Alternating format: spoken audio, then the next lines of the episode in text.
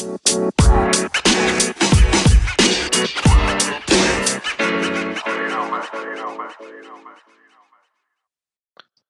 Planı Podcast'in dördüncü bölümüne hoş geldiniz. Ben Can. Ben Barbaros. Et Oyun Planı Pod hesaplarını Instagram ve Twitter üzerinden takip edebilirsiniz. Geçen hafta bildiğiniz gibi bir, e, özel bir konuğumuz vardı. Lakers Türkiye e, admini Can Melek'le beraberdik. Kendisine buradan e, selamlarımızı iletiyoruz. Tekrar teşekkür ediyoruz ve bu arada kendisi bir yorumda bulunmuş. Lakers arka arka iki maç kaybetmeyecek diye. Lakers üst üste iki maçta kazandı biz bu yayına gelene kadar. Eminim bu bizi ama dinliyordur. Ha Can? Kesin dinliyordur yani. Bence de dinliyordur. Ee, geçen hafta bahsettiğimiz gibi e, bu hafta hem Avrupalı NBA oyuncularından bahsedeceğiz. Ama öncelikle tabii ki Türklere vermek istiyoruz. Ee, şöyle bir dipnot verelim. Ee, haftaya Milwaukee konuşacağımız için Ersan'la ilgili çok fazla bilgi vermeyeceğiz bu hafta.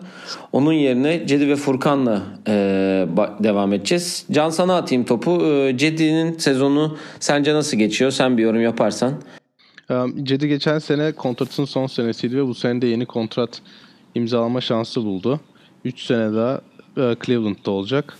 Bu sene onun için tek eksi yeni draft haklarını Darius Garland üzerinden kullandılar. Garland hani kolejde çok süre almadan sakatlığından dolayı az maç oynayıp potansiyeli üzerinden draft edildi.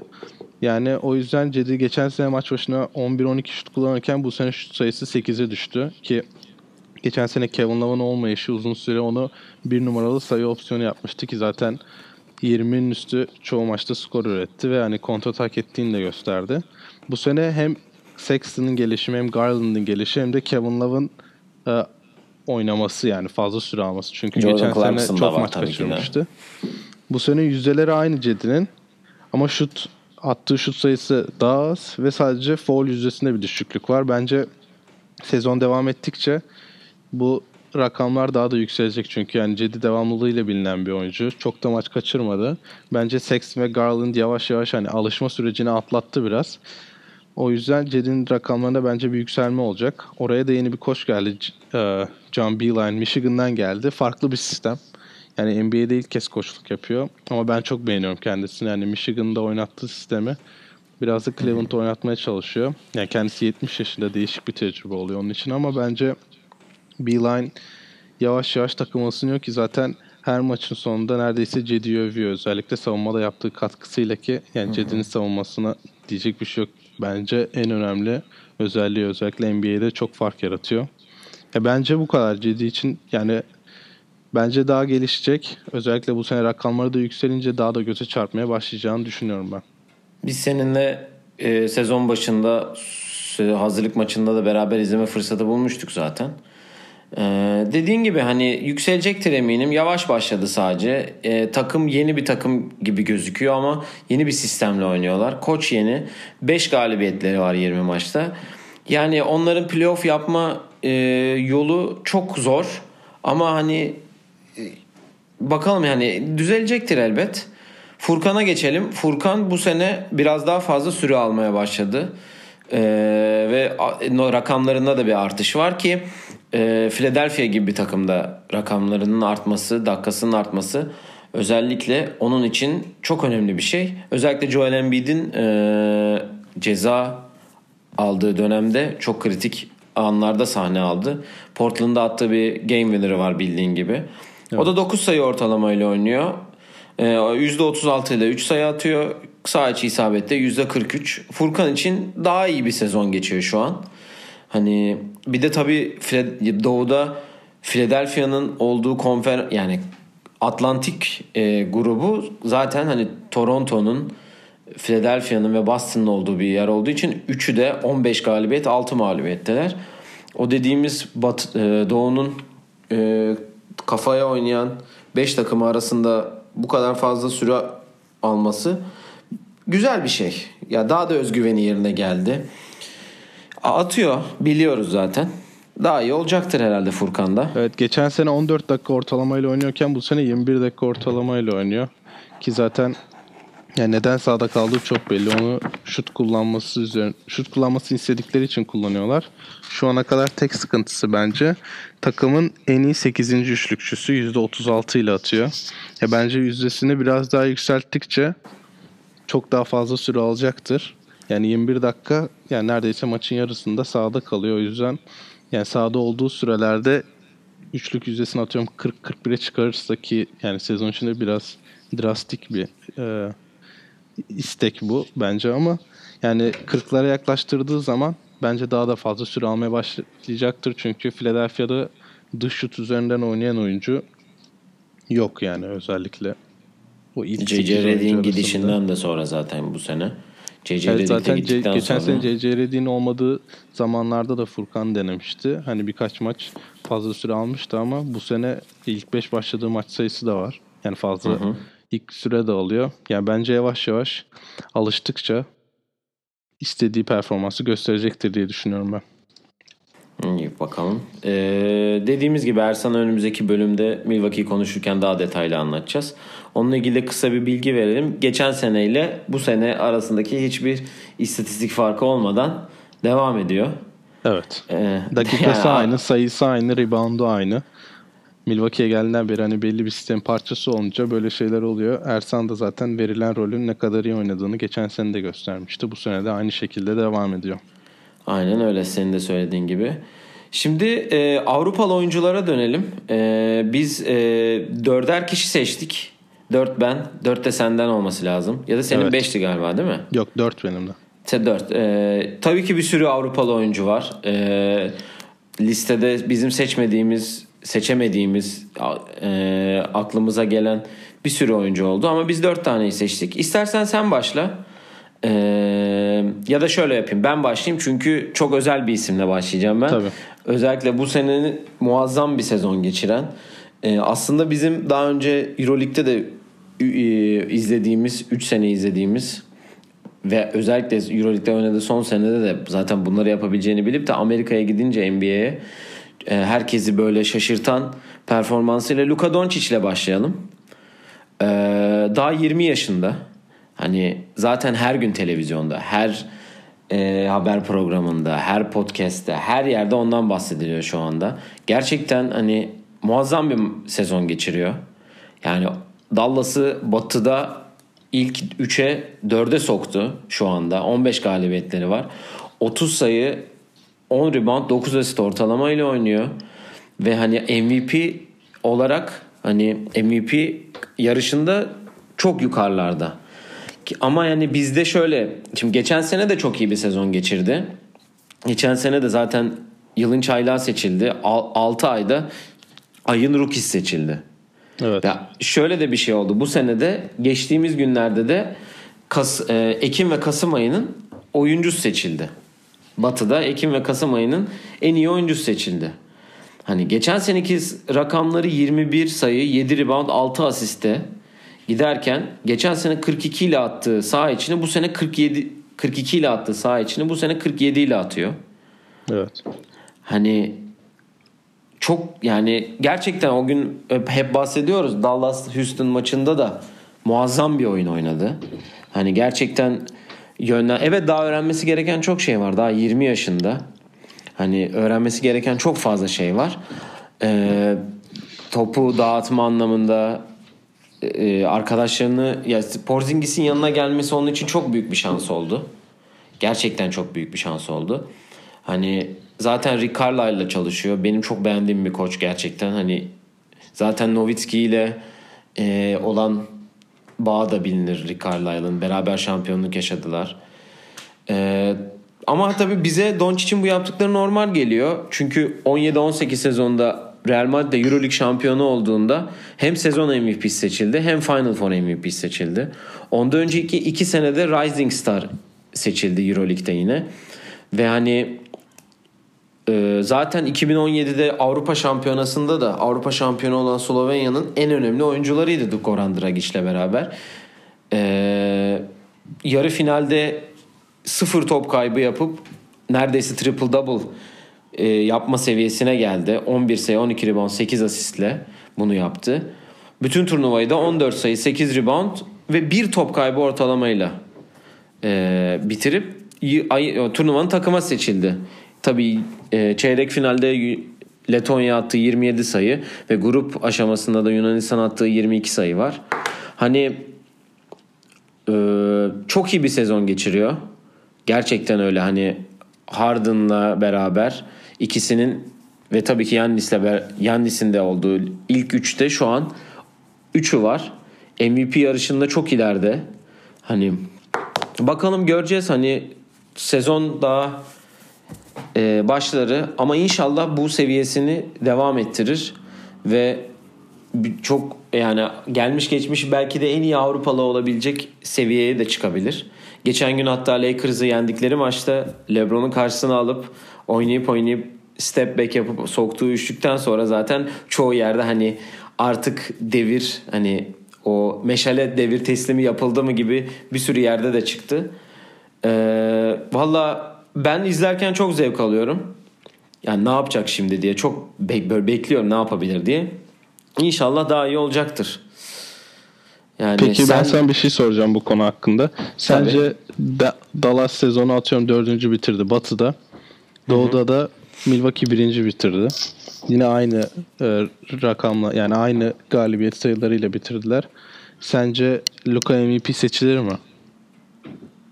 Ee, bunu gönlümden geçeni mi söyleyeyim yoksa hani Sen ciddi yani gerçekçi ciddi olarak. Ha. Ya Gerçekçi olarak bence almalı. Çünkü şimdi şöyle bir şey var. Ee, sen eğer galibi yani Dallas'la Milwaukee'nin galibiyet sayısı eşit olacaksa zaten bunu Doncic'in alması lazım. Yani şöyle diyeyim hani Milwaukee ile Milwaukee'yi o zaman bu tarafa alınca Dallas'ta atıyorum batıda üçüncü olup e, doğuda Milwaukee'nin galibiyet sayısı eşit doğuda birinci olup Milwaukee'nin galibiyet sayısı eşit olacaksa zaten kimin daha büyük bir iş yaptığı ya ben Doncic'e veririm ve bence Doncic'in de alması lazım. Hani sen ne düşünüyorsun bu konuda? Ya bence galibiyet sayısı biraz daha önemli olacak ama hani şu an o kadar fazla Doncic övülüyor ki Amerika'da. Yani biraz beklemek lazım yani daha sezonun çok başı. Bence atıyorum e, Milwaukee 6-8 maç daha fazla kazanırsa 6-8 maç arası daha fazla kazanırsa bence yine Yanis'e verirler gibi geliyor bana. Ki Yanis demişken ben de ona geçeyim. Benim ilk oyuncum Evet. Yanis. Yanis hakkında yani önümüzdeki bölüm çok konuşacağız. Milwaukee'nin nasıl yükseldiğini anlatırken ama benim diyeceğim tek bir şey var. Yanis sezona girdiğinden yani lige girdiğinden beri her sene sayı ortalamasını ve rebound ortalamasını arttırmış. Ya bu inanılmaz bir istatistik. Bunu yapan hiçbir oyuncu yok NBA tarihinde. Geçen sene MVP oldu. Ona rağmen şu an sayı ve rebound istatistiği ortalamaları daha fazla. Yani şu an Milwaukee Amerika'da çok az kişi konuşuyor. Çünkü insanlar alıştı. Yani Warriors'ta da böyle oluyordu. Warriors'ın Durant'in gittiği ilk sene NBA tarihinin en iyi hücum takımıydılar. Ama kimse bundan bahsetmiyordu. Çünkü insanlar alıştı hani bunlar zaten 55-60 maç kazanacak. Hani bir rutin haline getirdiler bunu. O yüzden Yanis'i kimse konuşmuyor ki son 3 maçta neredeyse 30 dakika oynamadan maçı bitiriyor. Kenara geliyor. Son periyotta da oynamıyor. Yani bunu Warriors Curry ile çok yapmıştı vaktinde. Yani Yanis oyununu geliştiriyor ama şu an o MVP narrative dedikleri şey yani bir hikaye yazılmıyor tekrar MVP olsun diye ama Doncic MVP olsun diye yani bayağı hikaye yazılıyor. Ondan yani ben Yanis'in hak ettiğini düşünüyorum şu anlık. Ama sene sonuna kadar göreceğiz. Senin ikinci oyuncun kim? Ben e, Markanen'le devam etmek istiyorum. E, e, 22 yaşında da 7. sıradan 2017 e, Minnesota tarafından draft ediliyor ve takasla Chris Dunn ve Lavin Chicago'ya katılıyor. Jimmy Butler ve Justin Patton da Minnesota'ya katılıyor. Ee, şöyle bir diğer oyunculardan konuşacağımız oyunculardan değişik olarak Arizona Üniversitesi'nden Finlandiyalı oyuncu. Ee, bu üçüncü senesi 17-18 yıl- yılında All Rookie Team'de var zaten. Ee, 17-18'de 15 sayı 7.5 rebound ortalamayla oynuyor. 18-19'da 18 sayı 9 rebound ortalama. Bu senede 13 e, sayı 7 rebound ortalamayla oynuyor. Ee, Arizona demişken Arizona'da da 37 maça çıkıp 15 sayı 7 rebound ortalama ile oynuyor. Aslında kötü bir e, istatistik değil. E, ama o da 2017'de o da Avrupa Şampiyonası'nda e, süre alıyor.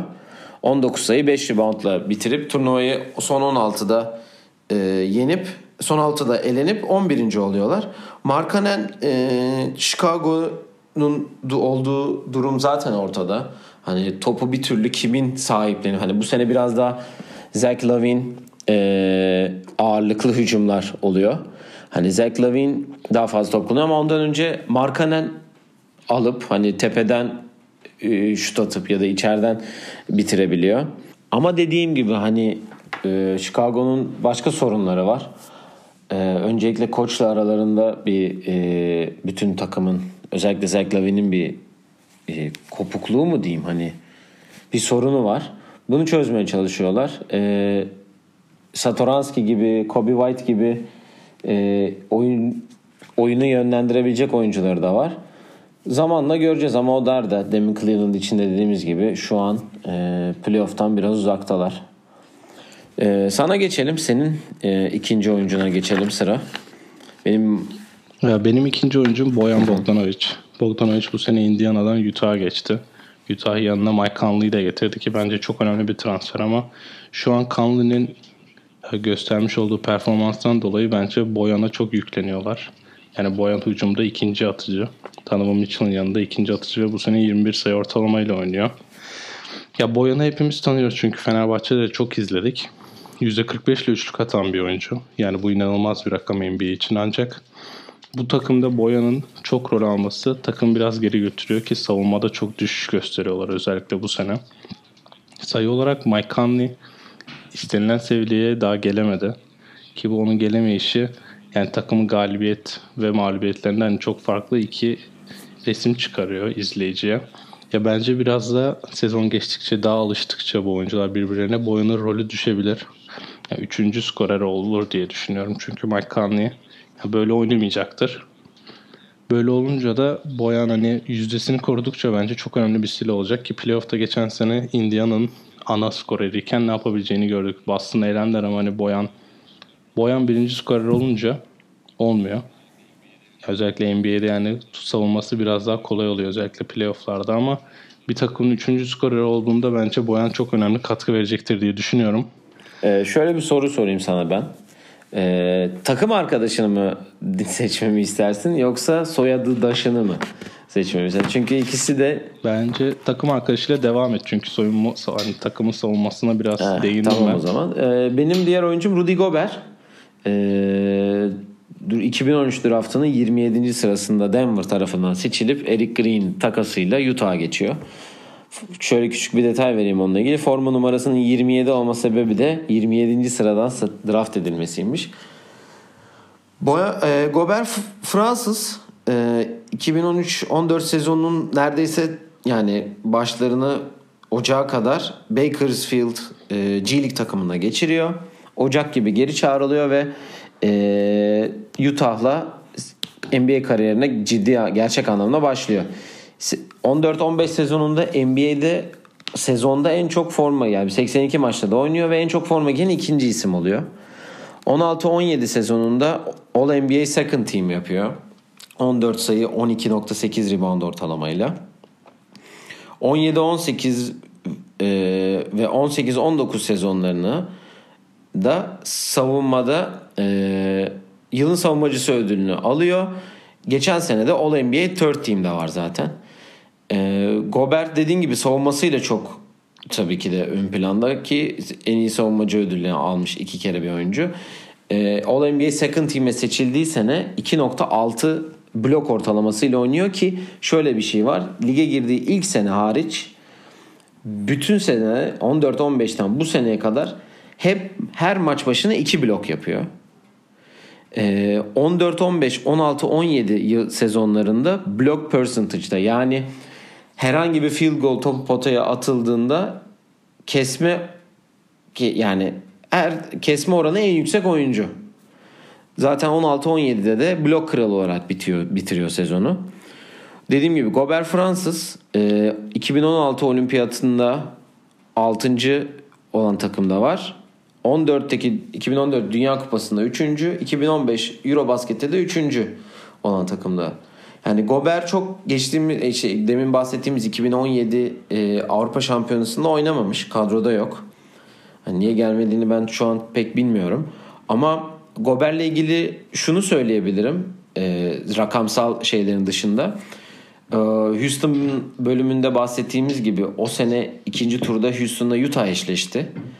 E, Quinn Snyder e, Gober'i çember altından çıkarmadı savunmada özellikle.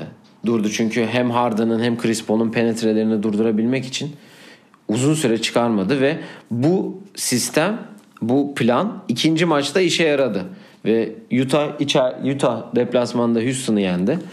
Ama tabii sonraki şeylerde üst üste 3 maç daha kazanınca e, Houston e, şey, eledi e, Utah. Çünkü Robert e, Gobert sonra foul problemine girdi. Uzun bir süre kenarda oturdu. Zaten e, Donovan Mitchell da e, o sene çok iyi bir rookie senesi geçiriyordu. E, Utah sen de demin bahsettin zaten. E, iyi hamleler yaptı. Ama işte o hamlelerden istediğini alamadı henüz. Mike Conley'den özellikle istediğini alamadı. E, batı'da işleri zor. Tepedeki dört takım e, arasına girebilir mi? Bilmem. Ama dediğimiz gibi işleri zor. Ee, sana geçelim. Gober hakkında benim söyleyeceklerim bu kadar. Ee, sen neler söyleyeceksin? Bir dakika oyuncu Hı.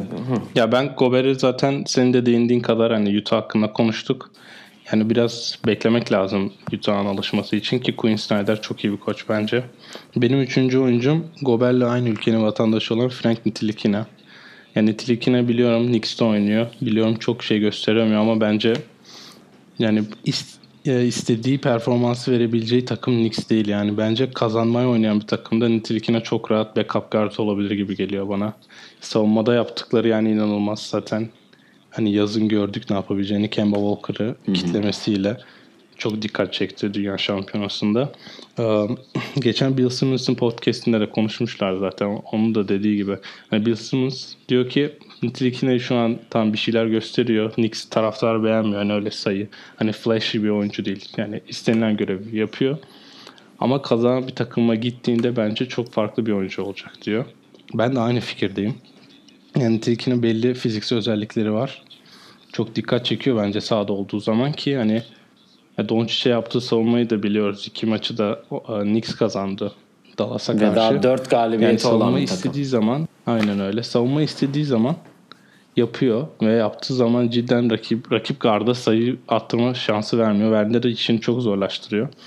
Yani kazanan bir takım kim alır çok emin değilim ama yani bir iki sene yani bence iki üç sene daha bu seviyede göreceğiz. Belki biraz insanları yani. yanıltacak ama yani istediği takıma gittiği zaman ve istenilen rolü oynadığı zaman bence çok önemli bir oyuncu olacak. Ya önündeki adamlar da Alfred Payton'a Dennis Smith Jr. Hani ee, işi zor gibi duruyor. Ben de hani takaslanması ya da herhangi bir başka bir takıma transfer olması taraftarıyım. Çünkü dediğin gibi yazın Kemba'ya yaptığı o harika savunma. E demin bahsettiğimiz ligin belki de en e, çok ses getiren takımlarından biri Dallas'a Dallas'a en ses getiren oyuncu Doncic'e yaptığı savunma ve iki maçı da kazandılar. Ve evet, bu takım 2002. daha dört galibiyet aldı ve hani Batı ve Doğu takımları zaten bir içeride bir dışarıda toplamda iki maç oynuyorlar. Hani dediğin gibi Nitilkina e, iyi olacaktır. Ben de e, seninle aynı fikirdeyim hepsinde. Ben bana geçeyim. Ee, senin başka Nitikini, Nikilina'yı işte neyse biraz da zor ismi söylemesi farkındaysan söyleyemedim. Ee, ben daha da tanıdık bir isme geçeyim. Bogdan Bogdanovic'e geçeyim. Evet. Eminim dinleyen Fenerbahçeliler şu an e, koltuklarına dik konuma gelip kulaklarını daha da e, vererek dinlerler burayı. Bogdan e, 2014 draftında 27. sıradan seçiliyor. E, uzun bir süre gitmiyor zaten. Hani ondan önceki kariyer o, Avrupa'da devam etmek istiyor. Hazır olduğunda gitmek istiyor. E, Partizan'da zaten draft ediliyor. Ama NBA kariyeri ilk sene özellikle çok iyi başlıyor. Ee, 17-18 sezonunda 11 sayıyla %39'la üçlük atıyor. Geçen sene de e, iki geçen sene de 14.1 sayı ortalama ile oynuyor ve iki sezonun da çok de, e, değişik bir istatistiği var. Aynı dakikalarda oynuyor hep. Hani hep hatta 3 sezonda bu sene de şöyle diyeyim e, 14.8 sayıyla ortalama ile oynuyor ve 3 sezonda aynı dakikalar ortalama 25 dakika ortalama ile oynuyor. Ama bu sezonun şöyle bir özelliği var. Daha hiç ilk 5 başlamamış. Yani hep kenardan oyuna dahil olmuş. Rookie senesinde All Rookie seçiliyor zaten. Hani girdiği sene özellikle gerçekten çok katkı yaptı. E, Doncic pardon Bogdanovic hani nereden hani bu kadar yetenekli olduğunu zaten hani bizim senle hangi seneydi? CSK'ya kaybettikleri final senesini hatırla. Beraber izlemiştik o maçı da. Ve Amerika'da beraber olduğumuz dönemde e, e, barlarda falan bu maçı gösteriyorlardı. Hani Aynen Bogdanovic bilinen bir oyuncuydu. E, Avrupa kariyeri de 2013-2014 ve 14-15 sezonlarında yükselen yıldız ödülünü almış Doncic gibi iki sene üst üste. Fenerbahçe'ye geç Fenerbahçe'ye geçtikten sonraki senede 14-15, 15-16 ve 16-17 son senesine kadar 3 sene Final Four'a çıkmışlar. İlk sene 4. ikinci sene 2. ve zaten 16-17'de de İstanbul'da e, şampiyon oldular. Ve gerçekten adından çok fazla bahsettirdi o turnuvada. Özellikle Fenerbahçelilerin çok sevdiği de bir oyuncu zaten. O meşhur kafa sallamasıyla da e, biliniyor. Onun için 2017 e, ikinci oldular. Gümüş madalyayı aldılar. 20 sayı ortalama ve 5 sayı ortalama ile oynayıp en iyi 5'i seçildi. Finalde Doncic ve Dragic'e karşı 22 sayı attı. E, şöyle bir şey var Bogdanovic'in. Ya bir ara ben birkaç yerde daha görmüştüm bu şeyi. Final kaybeden adam. Hani durmadan finale çıkıyor ve o final bir türlü kaybediliyor. Hani dünya 2014 Dünya Şampiyonası'nda da gümüş madalya almış. 2016 Olimpiyatında da gümüş madalya almış. Tabi olimpiyatta Amerika'nın yanına yaklaşılmıyor hani gibi gözükse de büyük bir başarı olarak gözükse de bir final kaybediyor sonuç olarak. 2017 Avrupa Şampiyonası'nda da gümüş madalya aldı. Fener'le e, Euroleague finali kaybetti. Hani böyle bir benzetme var ama ben Bogdanovic'in gerçekten çok yetenekli bir oyuncu olduğuna inanıyorum. E, zaten çok daha fazla e, canlı da izleme fırsatı bulduk Türkiye'de.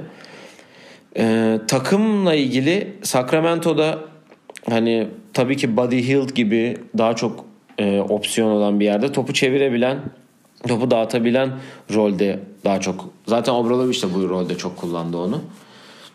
Hani ben yine belli bir seviyeye kadar gelebileceğini düşünüyorum. Ama bunu Sacramento'da yapabilir mi? Sacramento'dan ayrılıp başka bir takımda e, hangi rolü alır?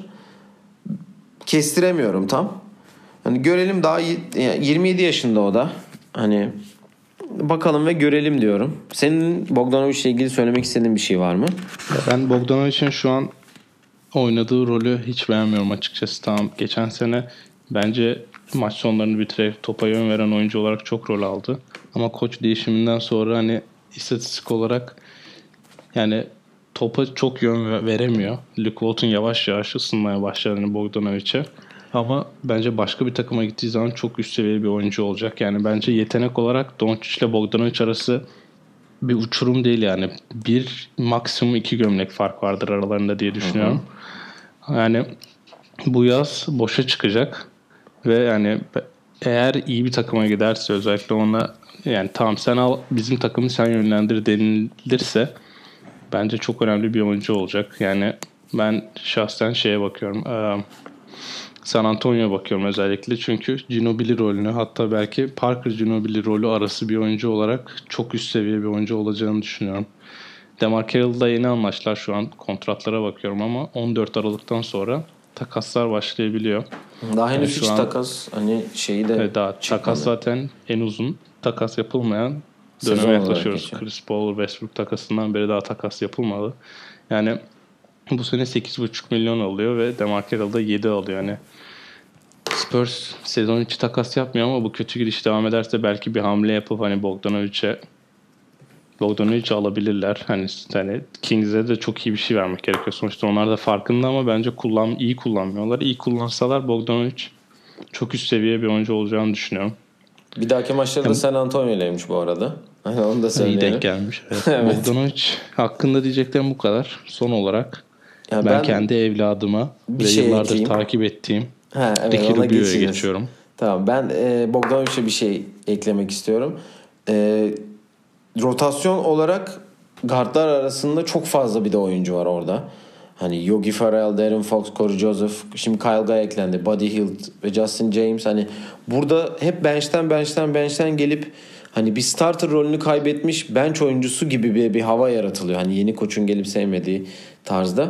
Ama bakalım görelim inşallah senin dediğin gibi Spurs olur. Ben de Popovic altında e, bir Bogdanovic izlemeyi isterim deyip senin evladına geçmek istiyorum. Bu Evet. yazda e, bir sürü kritiği özel başta ben olmak üzere bir sürü e, onu eleştireni susturan Ricky Rubio diyorum ve tamamen sana bırakıyorum. Ben kesinlikle yorum yapmayacağım kendisi hakkında.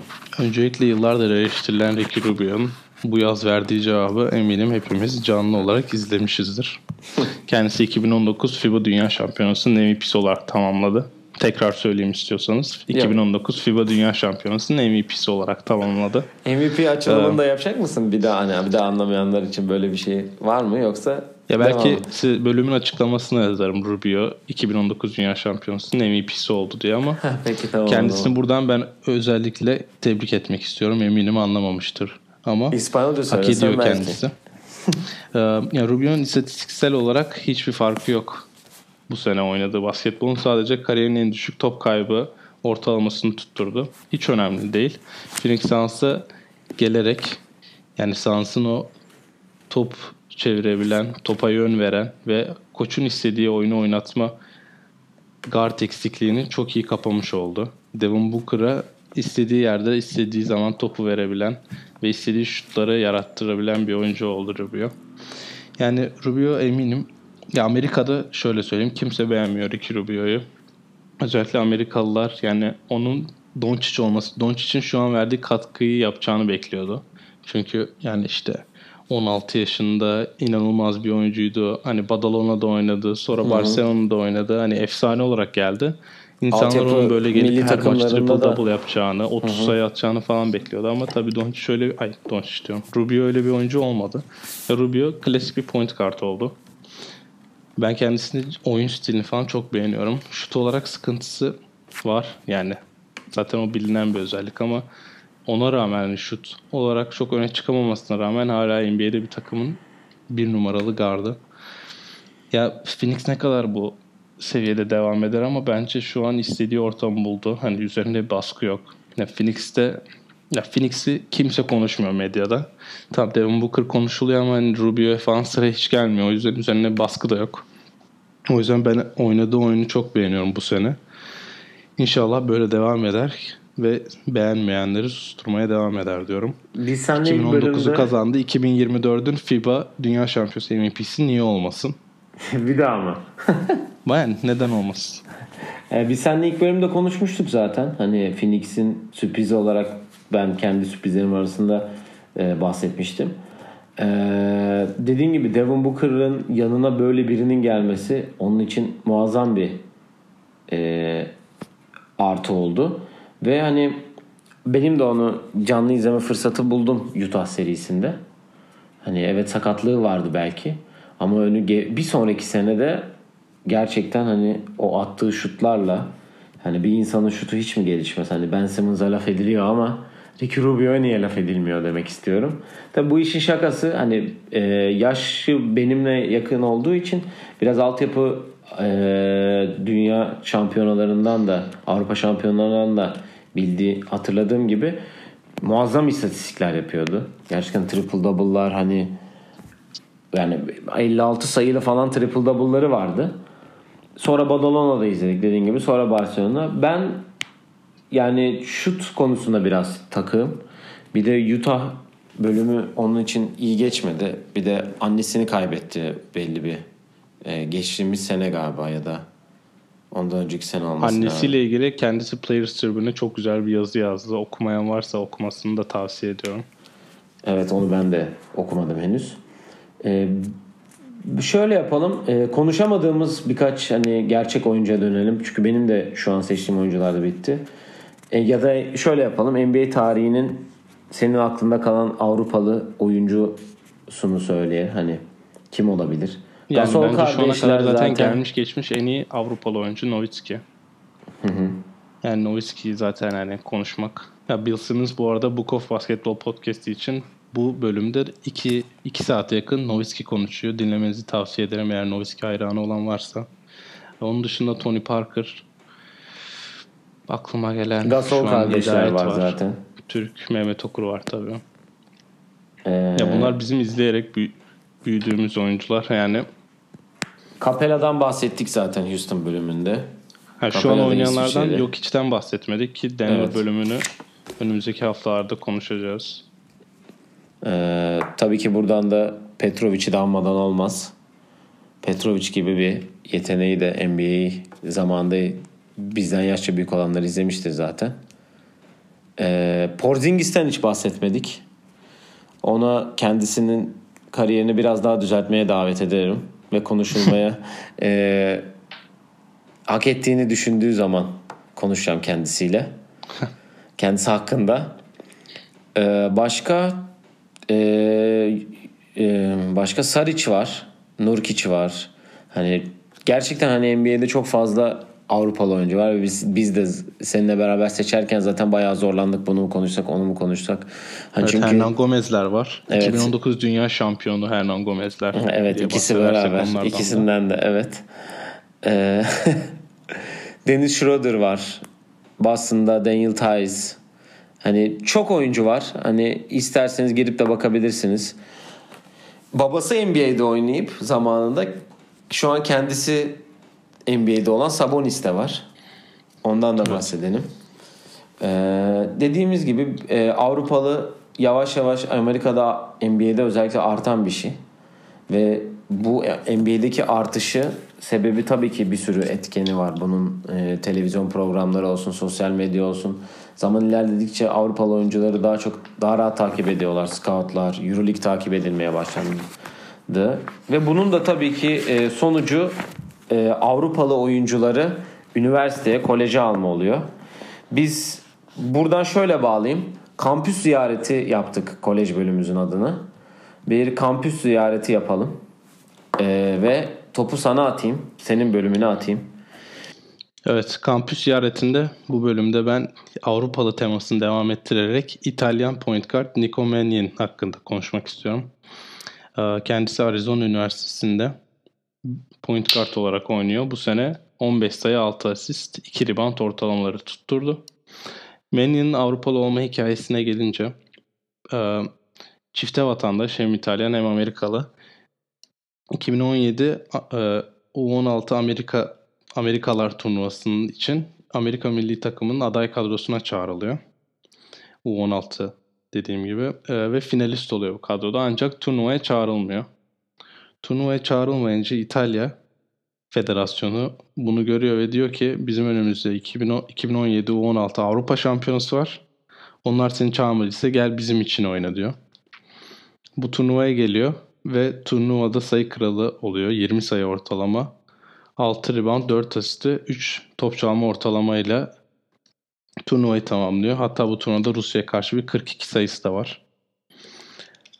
3 3 top çalma ortalama aynı zamanda turnuvanın lideri olarak da bitiriyor.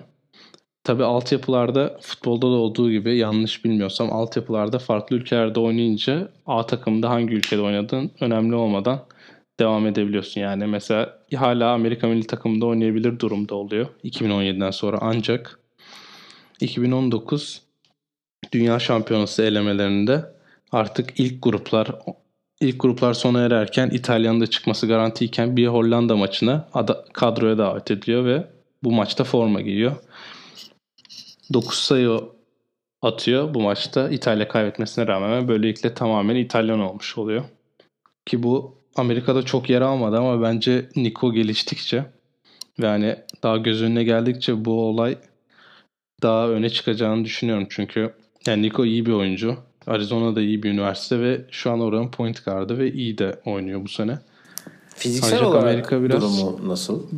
Peki. Ya fiziksel olarak biraz zayıf ancak çok atlet bir kere. Zaten atlet olduğu için sosyal medya fenomeni de olmayı başarmıştı. Overtime gibi. Şey Instagram Yani hesapları. klasik overtime ünlülerinden o da. Yani oyun olarak şu an biraz alışmaya çalışıyor. Ee, Arizona'da bir numara oynuyor dediğim gibi. Yani çok kendi floater ve pull-up üzerine oynuyor. Skor üretmede çok sıkıntısı yok ancak asist olarak e, maç başına 6 asist yapıyor ancak bu asistler e, Kaan da dediği gibi biraz Iverson asistleri bazıları. Bazıları da hani yani kendisi yaratmıyor. Yani Doncic asisti olmuyor. Bu biraz daha boş adamı hani kendisi girip penetre boştaki adamı bulmuyor da hani set üzerinden çıkan adama daha normal backup guard asistleri oluyor. Ee, kendi bu sene Pepperdine'e karşı bir son saniye basketi var. Yine kendi sahana giderek bir floater attı. Hani çok göze çarpıyor. Ancak Arizona bu sene çok iyi rakiplere karşı oynamadı. 9-0'lar şu an 9'a 9 galibiyet. Hani çok öne göze çarpan bir galibiyetleri yok. Ama işte konferans başladıkça ve sezon ilerledikçe nerede nerede olacağını takım olarak ve kendisinde nasıl olacağını göreceğiz. Ya ben beğeniyorum. İzlemesi keyifli ancak hani kendi şutunu yaratma olarak NBA'de nasıl olur tam emin değilim. Hani geçen bölümlerde konuştuğumuz Marcus Howard ya da hani guard olarak Marcus Howard ve Tyrese konuşmuştuk. Onların seviyesinde playmaking olarak değil bence ama skor olarak Tyrese'den biraz daha iyi olduğunu düşünüyorum. Ama göreceğiz. Yani İtalya için oynayacak artık bundan sonra. Ki turnuvaya çağrılmadı. Hani orada İtalya bir katakuli yaptı da diyebiliriz onu İtalyan yapar. İtalyan Ama önümüzdeki yapmaya- senelerde Aynen. bence çok rahat A milli takımda oynayıp yani kendini gösterecektir. Geleceğe yatırım gibi bir şey oldu. Aynen öyle. İyi. Teşekkür ediyoruz bu güzel bilgiler için. Tekrardan yine kampüs ziyaretinde keyif aldık. Ee, sana da bu arada hayırlı olsun diyelim. Senin de sezon idmanları başladı galiba. Galiba evet iki gündür zaten. kardan dolayı idman yapamıyorduk ama çarşamba itibariyle ilk idmana başladık. Hayırlı olsun diyelim. Teşekkür ediyorum. Artık Sakatsız, sakat. sakatlıksız, başarılı olun. inşallah. Aynen. Maçları buradan söyleyebilirsin. Hani demin üstüne basa basa Euro 2019 falan diye. Onları da burada dile getirirsen hani iyi olur. Herkes de duymuş olur, bilmiş olur. Aynen öyle bakalım. Bir başlasın sezonda. İyi bakalım. Ee, Salı günü tekrar sizlerle beraber olacağız. Ee, Salı günü Evet. e, Milwaukee konuşacağız. Milwaukee Bucks konuşacağız. Milwaukee Bucks nereden nereye geldi? ben Evet, ilk onu. kez Wisconsin'e taşındığımda 2012'de Milwaukee neredeydi? 2019'da Wisconsin'e ayrıldığımda nereye geldi? Bunların hepsini konuşacağız. Ama şunu baştan söyleyeyim seninle bir alakası yok bu başarısının. Evet orası doğru. Ee, dinlediğiniz için teşekkür ediyoruz ve Salı günü görüşmek üzere diyoruz. Hoşçakalın. Hoşçakalın.